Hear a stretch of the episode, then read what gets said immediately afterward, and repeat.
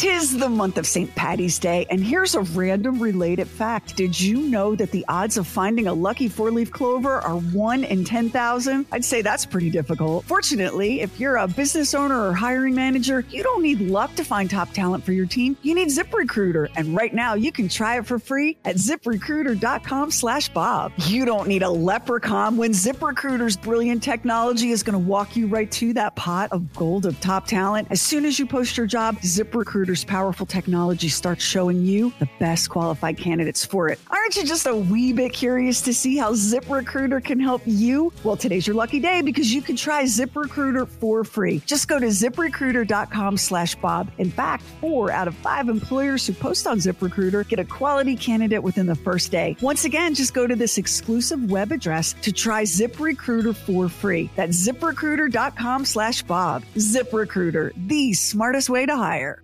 We always have an odd one in the crowd. So it's kind of odd. Decidedly odd. Doesn't that strike you as a little bit odd? No, that doesn't strike me as a little bit odd. It's the Bob and Sherry Oddcast with stuff we wouldn't, couldn't, or shouldn't do on the regular show. Now, here's the Oddcast. Just about everybody knows Pam Stone as an actress, a comedian, a world class uh, horse person, equestrian, and now an author also with a brand new novel out. And she joins us right now. Hi, Pam. Well, hey, Bob. Hey, Sherry. How are you guys? So nice We to are doing talk good. to you. It is so. It's so good for you to remember me. It's been so long. Oh, I see you on Facebook all the time, and I just love your post with your uh, with your horses and your dogs and your farm. It's always very uh, inspirational. You have inspirational words. Yeah, you haven't gotten out of our life. Oh, aren't you kind? It's you know, it's uh, nothing really has changed since uh, when I was doing radio before. I'm just I'm in the barn all day, Right. and, and, you know, and I have uh, friends and Facebook friends who say, "Oh, I would just love to have your lifestyle because you wake up and you." Feed the horses and you ride the horses and care for all these animals, but you are held captive to a farm. you know, it's not Yeah.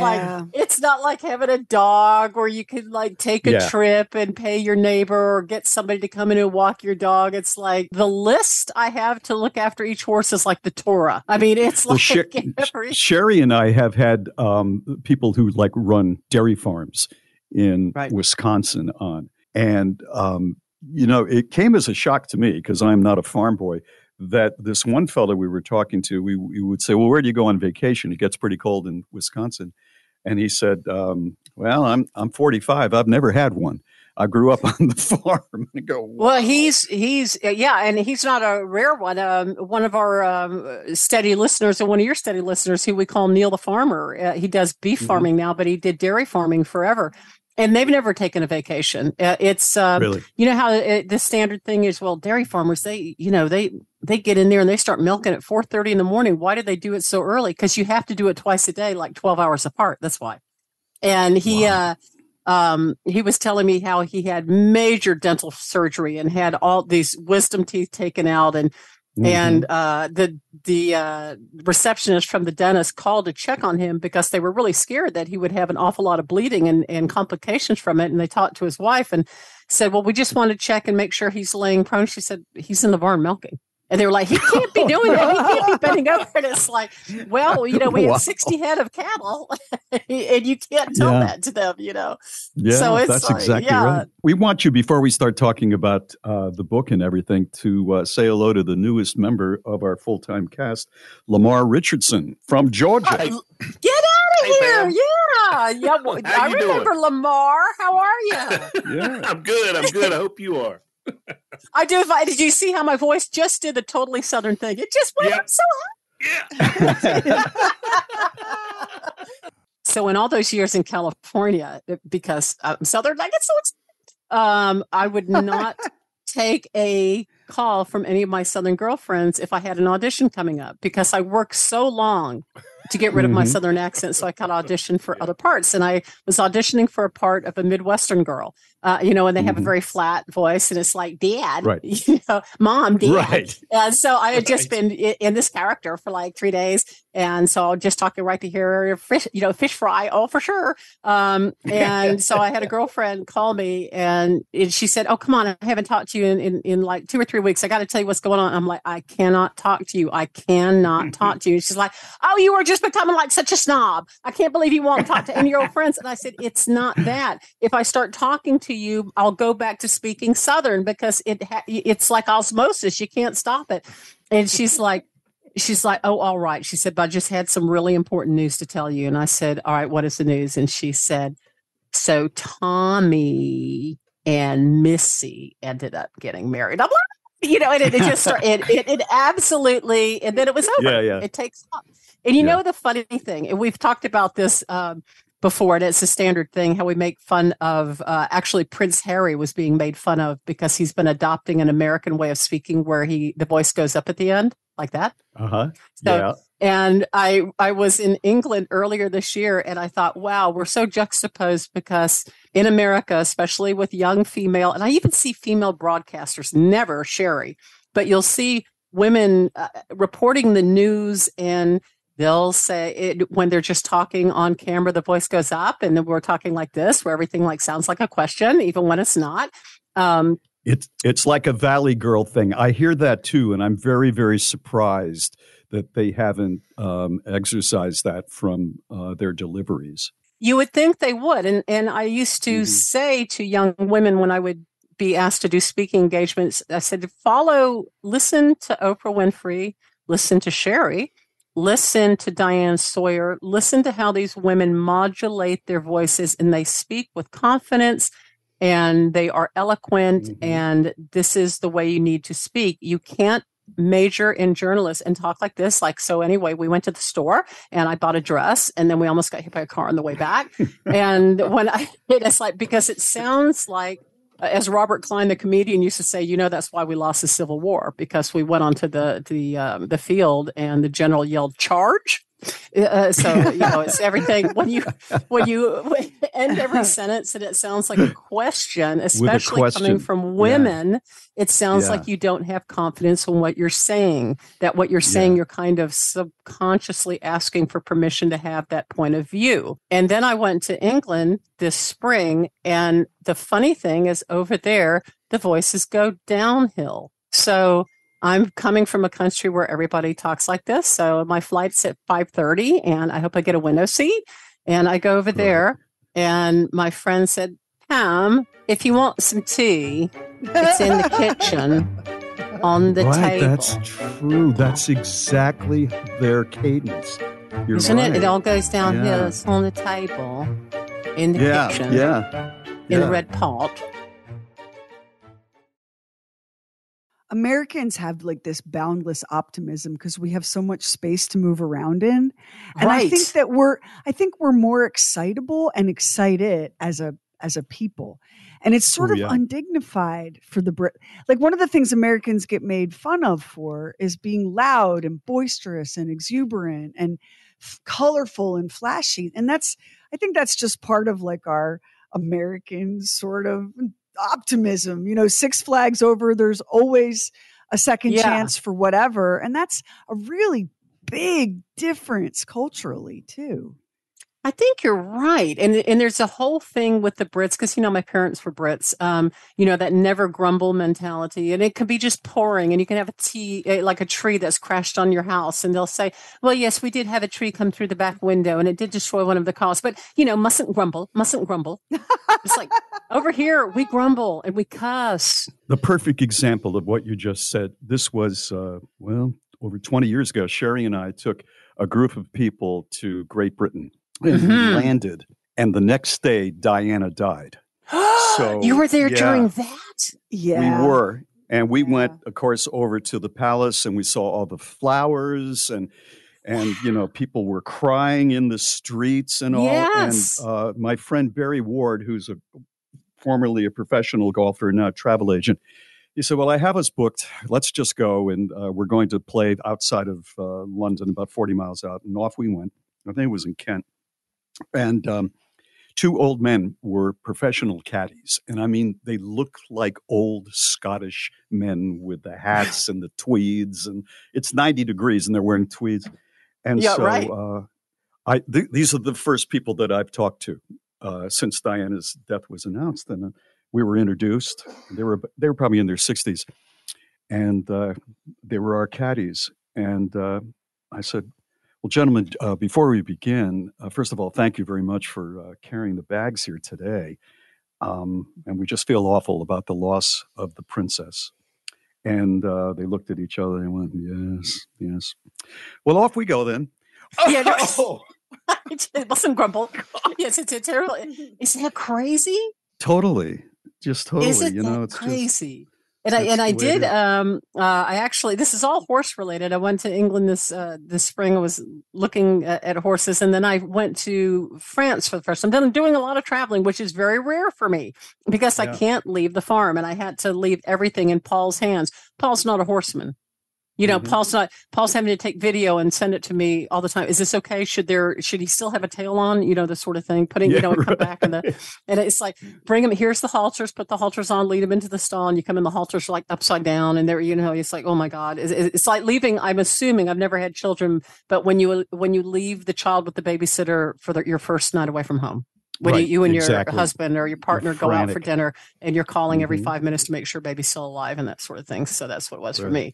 Um, I go to France and I was there in June. First time I've been to France and, and I'm nervous because I'm going by myself.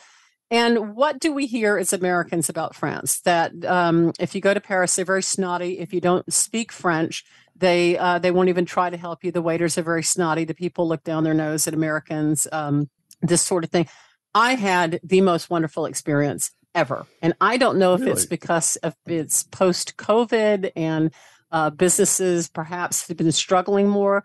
But uh, I mean, I was only in uh, Paris for a day. I found everyone could not have been more helpful or lovely. And I remember um, going to the main train station, the Gare in Paris, and I'm really nervous because it's all digital. Tickets are on my phone, and my phone is dying, and I don't, and I'm not going to be able to find out which platform. I'm just, I, I don't know the French word for platform. I'm just, I'm just really, really intimidated.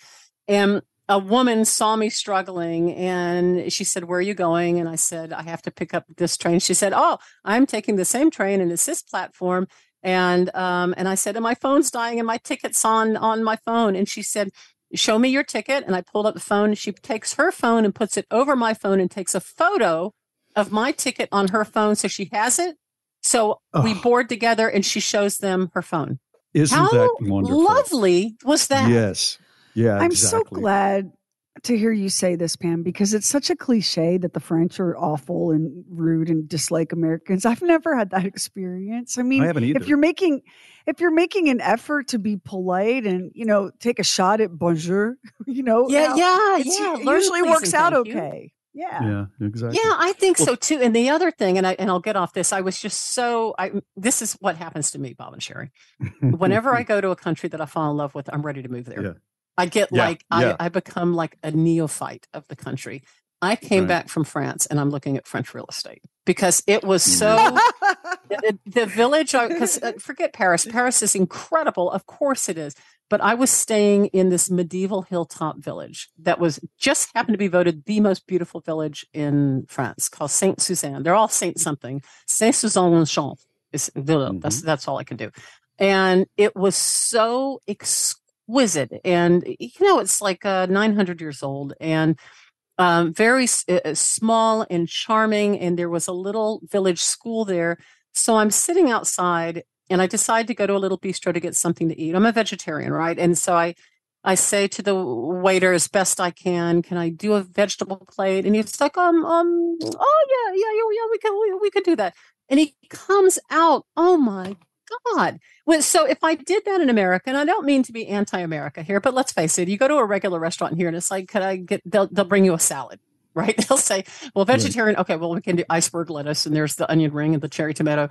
He brings out this plate of there's couscous, there are sliced heirloom uh, tomatoes with the mozzarella, the caprese. Um, Nice. There is sliced melon drizzled with balsamic. It is the most exquisite plate of fresh, uh, uh, you know, vegetables and fruits that they just Yeah. knocked out. They just knocked out in like five minutes. And I'm Right. sitting there as school lets out, and I look at all these children, and they're all like, they look like the number one, all these skinny little kids. And I talked to the lady that I'm staying with. I I was staying at a, a B&B. And I said, the, everywhere I've eaten from Paris into this village, the food is superb. It's so fresh and tasty. And she said, well, you know, everything, the French, we, we demand good food and we know what it is. And we will not go to a restaurant if it's not fresh and really good. And each, I didn't know this till that day, but each school, each school in France has their own chef. And You're lunch kidding. Lunch lasts about an hour and a half because it's a class. And the children go into the kitchen and they will help maybe the sous chef and it's not like the everything nothing is frozen. The chef is there they use locally sourced food and he's like today we are having stew and the and the kids watch them chop up the ingredients or they're having whatever they're having. And then they sit instead of the long tables like they have in America they're round tables with tablecloths and a vase of flowers on them. And the children sit down, and one at a time, it's each child's um, turn to serve, like out of a tureen. If the kids are starting with a soup first, so they learn how to serve and they learn manners and how to sit. And so it becomes a class. And snacking is unheard of. The children have a very well balanced, healthy, protein based meal, and then they are satisfied. And I saw that the whole time I was in France. I never saw anyone like on the train eating chips or, or chocolate or Yeah. anything like that. And I thought, right. why can't we do that in America? We could do that. Schools could have their own cooks and have Wouldn't that be fresh salads. And I, I just, and you look at the children and how healthy Mm-hmm. they look. And I, that's all I'm going on about that. So I came back and I thought, Annie, look how much French real estate is. And it's Well, cheap. Pam, my um my daughter Olivia, you know, my kids went to a public magnet school that was language immersion, and so in eighth Mm. grade, Olivia was a foreign exchange student in um, Lyon, France, and the first thing that she wanted to talk to me about when she called me on the phone was school lunch. And if anyone thinks, oh, that must have been a fancy school Pam went to, uh uh that's how it is in France. Olivia, because you know, Olivia's in like an enormous urban public school, you know, K 8, and, you know, they had um, uh, staggered lunch times because there were so many kids. You were in this deafening cafeteria, and you, we all know like what school Mhm. lunch is. Olivia's like, Mom, um, we helped the school chef cook, and then we all sat at like little restaurant tables and ate for 90 minutes. They had a 90 minute lunch break. Oh, and Yeah. on Wednesdays, wait, wait, on Wednesdays, um, the school gets out early. All the schools in France get out early so that the kids can have, you know, a little bit of time for the things they enjoy sports, family, the zoo, a nap. Why can't it's- we do this? Why can't we Why do can't we do this? I don't Yeah. know. If it was North Haven Elementary School, I'd be helping the uh, chef make bologna sandwiches. Right. know, I I mean, look- when I think looking- of what we eat, like uh, it, it, the pizza day, or it's all full Yeah. of salt. It's all full of Yeah, everything I we know. shouldn't be having. And I I, don't even know if if our kids in this country would eat those French meals now. They're so used to eating eating that Well, they- food that they shouldn't be eating. Well, They not just their kids, but our the adults, too. But I think yeah. after a Well, right, while, yeah. we we would arrive at that being, you know, a really healthy lifestyle. So we, yeah. Uh, we it, it was an eye opener. we eat what, what what we have you know the, we feed our kids what we have and it's such a completely different culture i'm glad you got to see that because when olivia called home with that news i was like wait i want to go to french middle school Yeah, that I sounds remember like a pretty good Yeah. Oh my deal. gosh! And and now when you if you Google on uh, if you just go on the internet and Google and Google um, school lunches around the world and they show what Americans have like typical and then they show what kids eat in France and Germany. It's it's unbelievable and there's no excuse because it's cheaper if it's locally sourced. You get it from the local farmer market. And, and so you know what though fruit and veg. pam you know what though pam i think like I, I know myself, and I think I speak for all Americans when I say it is so much more important to me that Elon Musk and Bill Gates and the Koch brothers and all get some get some dollars into those bank accounts while my kids eat a tater tot and a, rance, a rancid hot dog. That's fine yeah. with me because I want my betters to have their jets and their trips to uh, low Earth orbit. Don't you? Don't we all? Isn't yeah, yeah. It's like, oh, oh man, we're going to start preaching now. And I have to tell you, I have to tell you, if anybody, you know, for those that are listening, saying, "Wow, was it really that night in France?" I look up real estate. I so I learned this: only sixty-four percent of of French citizens own property. The rest of them rent. And it's been it's that way not, forever. It's not just in France; it's throughout Europe. Americans don't realize that, and it's and it's not something that uh, people are embarrassed about or uh, feel terrible. They're just used to renting apartments or homes. They're just yeah, especially in the cities now. In England, prices went through the roof uh, in in uh-huh. COVID, and because it's a small island and countryside is at a premium, so you know it's half a million dollars for for a small house in the country. Whereas in France I'm pulling up Rightmove is like my favorite website to go to for for European uh, real estate. Rightmove France, and you can buy on two to three acres, completely refurbished, the most charming stone traditional French cottage, hardwood floors, beautiful kitchen. You know, uh, with the beams exposed, easy a hundred grand, easy. What? Yes, I'm telling you, Bob. I'm telling you. We'll go. We'll go. We're going to go online and look at these, and and there were I'm dozens do of that. them. That's wild. Dozens yeah. of them because the average um, the average salary is quite low in France, and mm-hmm. so there's not there's mm-hmm. not the the uh, go for mentality to buy to buy up all the real estate. So that's why the prices have stayed low.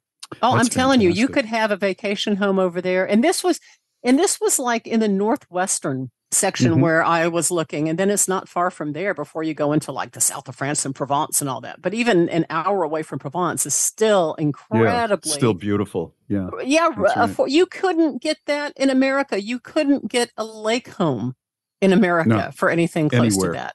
No, and, and these are so charming. You look at them and then it's just the little country roads and into the villages and you think, yes, that's where I want to retire. Well, we better get to the book or we'll run out of time. And okay. uh, we want to hear yeah. about that. The name of the book is Girls Like Her. So that's a very uh, interesting title. Why the title? And I hate to ask this question what's it about? yeah what's it about so um, the the main character in my head had been swimming around in my head for a decade and i thought look you're either going to write this or you're not um, and I I used to love watching House Hunters International, and I love watching Escape to the Country on on uh, BritBox. And right. I've always been enamored with these single people, especially women, especially women of a certain age that do make that move, like we're talking about right now, that have that kind of lust for life and wanderlust and say, Well, I've always wanted to live in Paris. I've always wanted to live in Copenhagen or whatever. Mm-hmm. And they do it. They leave everything and they do it. And mm-hmm. so that's what this book was about. Uh, my heroine, she's 69 years old. She's about to turn 70. She's done what every other uh, woman has done. She's she raised her kids. She was forced to divorce her husband because he was mentally ill. Um, and she, her parents, her mother was British, and she just felt very at home in England. And she decides by the time she hits her 70th birthday, she's a breast cancer survivor. I'm doing this. And the book is about the response from her children. And she is considered uh, all through the book in the beginning when you meet her she's one of these women that everybody admires. They say things mm-hmm. like well girls like her you know she can do anything. She can uh, you right. know she she can she walks around with a Leatherman on her belt. She can hang a gate. She can fix it you know?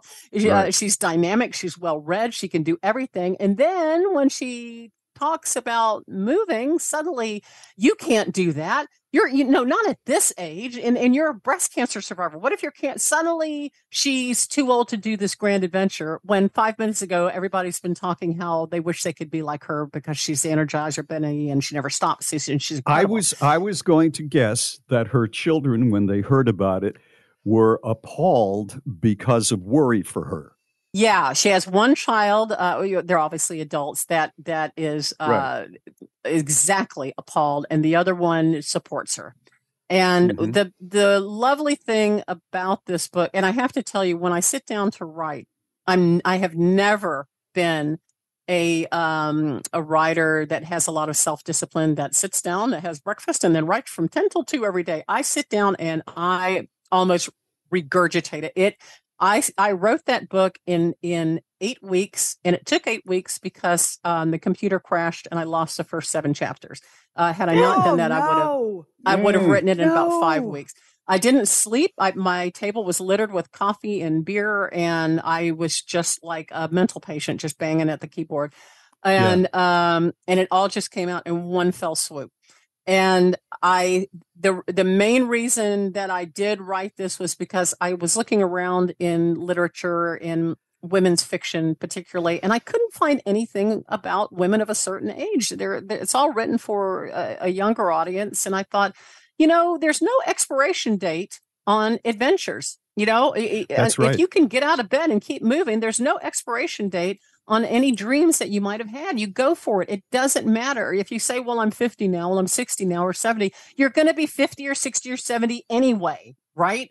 Right. So if you're lucky, right, or 80, so you may as well do what the hell you're going to do. And and that is what it's about. And the best part about this, you guys, is when I was doing, when I was on tour doing book signings for it, I had two women in a row standing in line. And the first one said, I want to tell you, I read this book and uh, I taught school my entire career for 35 years, and I have retired and had no idea what I was going to do. And I read this book, and I contacted my two best girlfriends, and we are renting a cottage in France for Ah. the summer. The next woman came out, and she was, she said, I'm 69 years old, just like the woman in your book. And she said, I was a ballet dancer in my career. And she's one of these women who can still wear her hair to her waist at her age and still look and look fantastic amazing. and look right. good. Very yeah, rarely yeah. can women wear long hair and look great at a certain age. And she said, I read this book and this is the second one I've bought and I'd like you to sign it because I told my husband I intend to spend my 70th birthday by myself on a beach in Spain drinking a glass of champagne. Well, congratulations. I guess it's on Amazon, right? You can pick it up. Girls like her. Sure, sure. And um, I did the book tour all for independent bookstores. I was I was very much trying to, to That's even uh, better. do my good Yeah. for that. So yeah, it's it's on Yeah. Amazon. It's called Girls Like Her. It's a great. I r- originally wrote it to be like a chick's beach read, and it became much more substantial. And it was actually nominated for um, the Southern Writers Prize, and I, I didn't even Excellent. know that. It was like I think it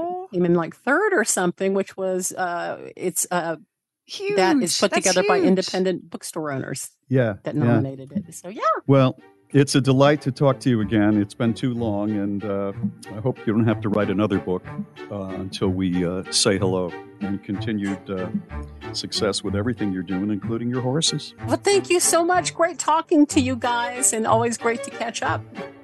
You too. Same Take here. care, Pam. Hey, thank you so much for listening to the Bob and Sherry podcast and the Bob and Sherry Oddcast. We would love if you would subscribe, rate and review, and share it with a friend on Facebook, Twitter, Instagram, wherever you go. And thank you again for listening. Tis the month of St. Patty's Day, and here's a random related fact. Did you know that the odds of finding a lucky four leaf clover are 1 in 10,000? I'd say that's pretty difficult. Fortunately, if you're a business owner or hiring manager, you don't need luck to find top talent for your team. You need ZipRecruiter, and right now you can try it for free at ziprecruiter.com slash Bob. You don't need a leprechaun when ZipRecruiter's brilliant technology is going to walk you right to that pot of gold of top talent. As soon as you post your job, ZipRecruiter's powerful technology starts showing you the best qualified candidates for it. Aren't you just a wee bit curious to see how ZipRecruiter can help you? Well, today's your lucky day because you can try ZipRecruiter for free. Just go to ziprecruiter.com slash Bob. In fact, four out of five employers who post on ZipRecruiter get a quality candidate within the first day. Once again, just go to this exclusive web address to try ZipRecruiter for free. That's ziprecruiter.com slash Bob. ZipRecruiter, the smartest way to hire.